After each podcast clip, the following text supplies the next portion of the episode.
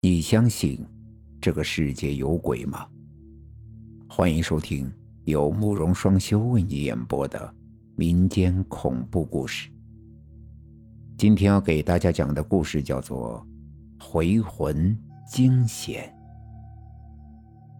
唐磊是从湘西来的，湘西本来就是鬼神之都，大能人众多。唐磊的父亲就是一个大能。名声还特别响亮，经常帮人家做法事，因此唐磊也知道甚多。平日里经常给我们讲他的经历。最近啊，刚考完初考，疲惫的心灵很希望受点刺激，因此我们又围着唐磊让他叨唠，因此我们又围着唐磊让他给我们讲讲他的故事。唐磊。很快就答应了。他想了一下，讲了一个很是奇怪的事。那晚我们正吃着饭，一个少妇哭哭啼啼的走了进来，一进来就要死要活的。陪进来的还有一个穿着很是整齐的中年男子，是他的表哥王大浪。陪同的还有一个老头，看样子应该是他的祖辈。我妈妈见他们来，肯定是为了法事。果然，那少妇哭哭啼啼的嚷嚷，老者一怒吼道：“有完没完？这不是来了吗？”吼过之后，那少妇便盈盈哭泣，不再大哭大闹了。我父亲就开始询问，了解完了之后，我父亲才知道了原委。这少妇是刚成亲十来天。丈夫就暴毙了。她丈夫大牛本来就是个强壮的汉子，平日里跟头牛似的，也没有什么大病，突然间暴毙，让人很难理解。在这种情况下，这个少妇哭哭啼啼的，为了证明自己的清白，便把自己的表哥叫了过来，准备在大牛回魂夜时，找大牛的魂魄回来弄个明白。因此。便找到了我父亲。其实，招魂本身就存在着风险。有句话说的很明白：“请神容易送神难。”万一碰上了厉鬼，那就不好说了。因此，我父亲并不怎么同意去招魂。后来，那少妇一定要招魂，而且大牛的叔也同意了，我父亲只好同意。背上箱子，拉着我就去了。那个老头就是大牛的叔，每次做法事，父亲都带着我学习经验，这次也不例外，赶着毛驴车和那家人一起去了。父亲出门都喜欢赶着毛驴车，说那是辟邪。看来那大牛的叔也懂一点他坐的也是毛驴车，但是。那少妇和他表哥坐的却是小轿车，车比毛驴快。他们先到的，我们到的时候正好是月亮正亮的时候。此时，大牛家门口挂着招魂幡，家里面也是灯火通明，看来有不少的人在。进去之后才知道，大牛家的祖辈都来了，按排序都做好了。我们进去之后，他们起身，算是迎接了。做这个事，尤其是晚上，最好别说话，话多了反而不好。我父亲是好意，再次诉说招魂的不好，但是在那少妇的哭诉下，还有他那表哥的那句“你做就是了，要多少钱都行”，父亲不好说什么，便支起法杖，摆好法器。开始用桃木剑、十地铜钱剑，还有八卦图开始布阵，然后燃起香火，让我们一一的给他们发去。准备工作做好了之后，才说道：“各位父老，等会儿你们见了什么东西之后，千万别声张。”我按照父亲的话，站在了八卦符的中心，手里拿着桃木剑，就是怕万一请来了送不走的，就坏事了。招魂开始了，父亲用钻魂铃开始跟地狱打招呼了。同时看着大牛牌位下面的一个小面人。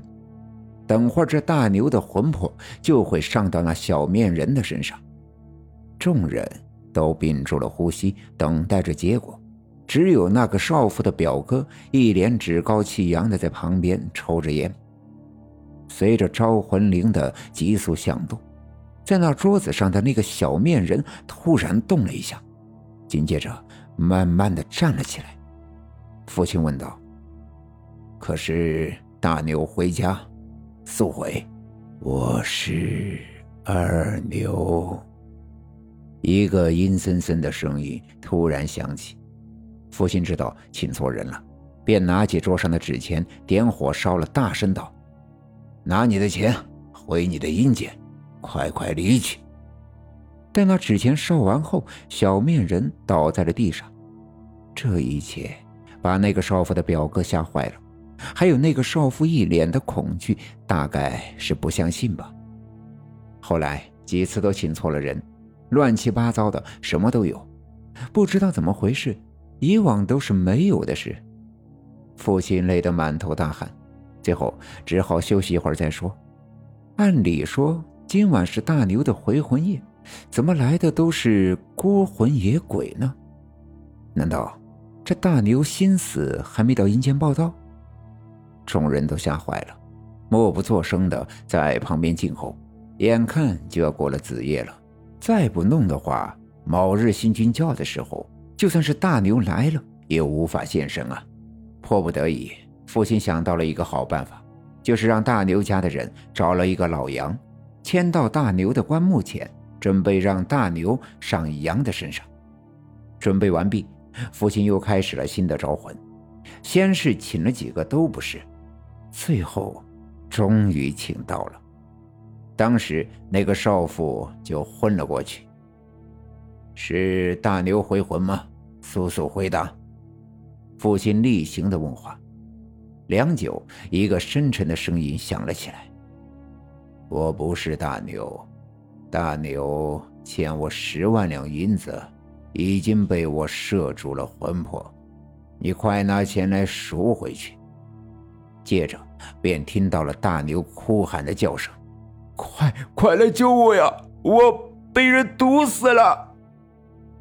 此时，我父亲终于明白了为何请不到大牛的魂魄了，便道：“地狱自有地狱刑法，尔等休要欺压魂魄，快快放大牛魂魄回魂。”父亲知道，今日请到了一个大神，恐怕不好送走了。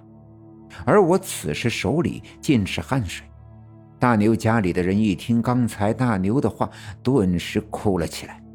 没想到大牛在阴间竟然还遭到了这般的待遇，尤其是大牛的父母，更是哭得跟个泪人似的。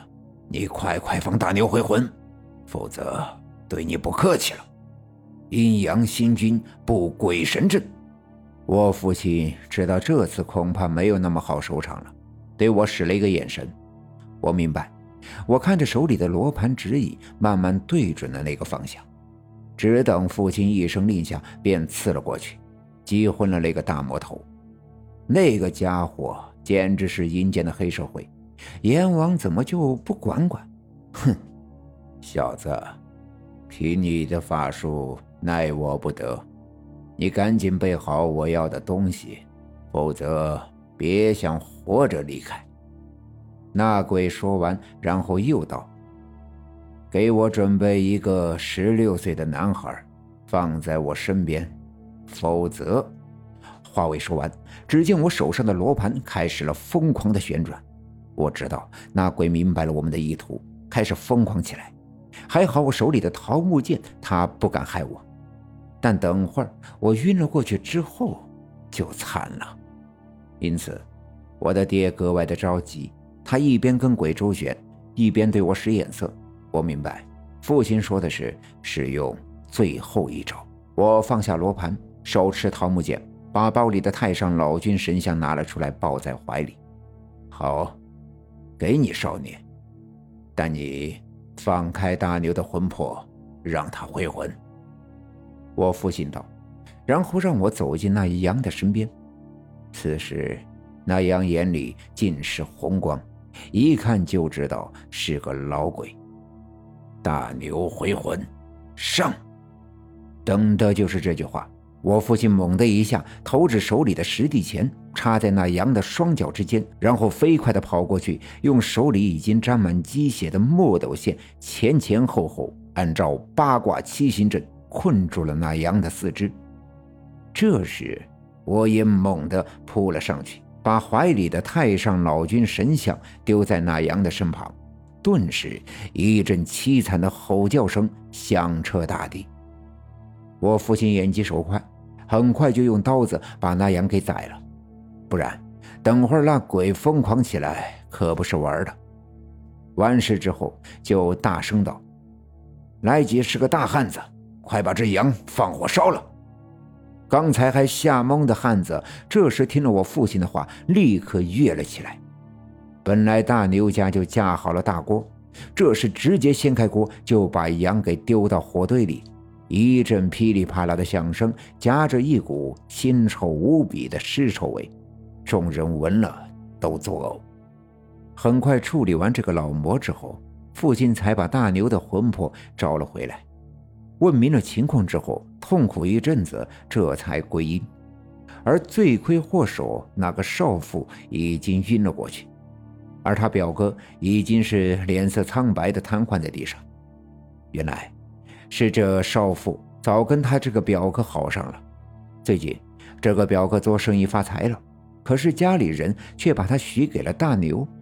两个人因为想要在一起，便合谋用不易察觉的毒药害死了大牛。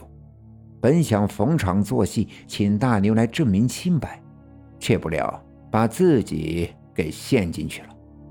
听了大牛的话后，家里的亲戚很快把他们两个捆了起来。第二天就召开了大会，烧死了这对奸夫淫妇。听了这个故事之后，我们都吓坏了。再看其他人都脸色苍白，快要晕了过去。我呵呵一笑，道：“这叫自作孽不可活，天网恢恢，疏而不漏。”